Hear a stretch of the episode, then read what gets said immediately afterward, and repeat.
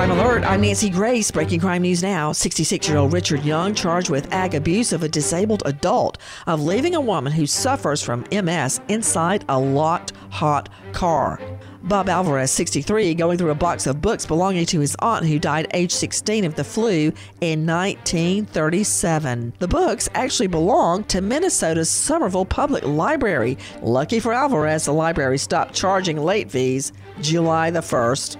With this crime alert, I'm Nancy Grace. Finding great candidates to hire can be like, well, trying to find a needle in a haystack, but not with ZipRecruiter. Its powerful technology actively finds and invites qualified candidates to apply to your job. So while other companies might deliver a lot of hay, ZipRecruiter finds you the needle in the haystack. See why four out of five employers who post a job on ZipRecruiter get a quality candidate within the first day. Try ZipRecruiter for free at ziprecruiter.com slash free. That's ziprecruiter.com slash free.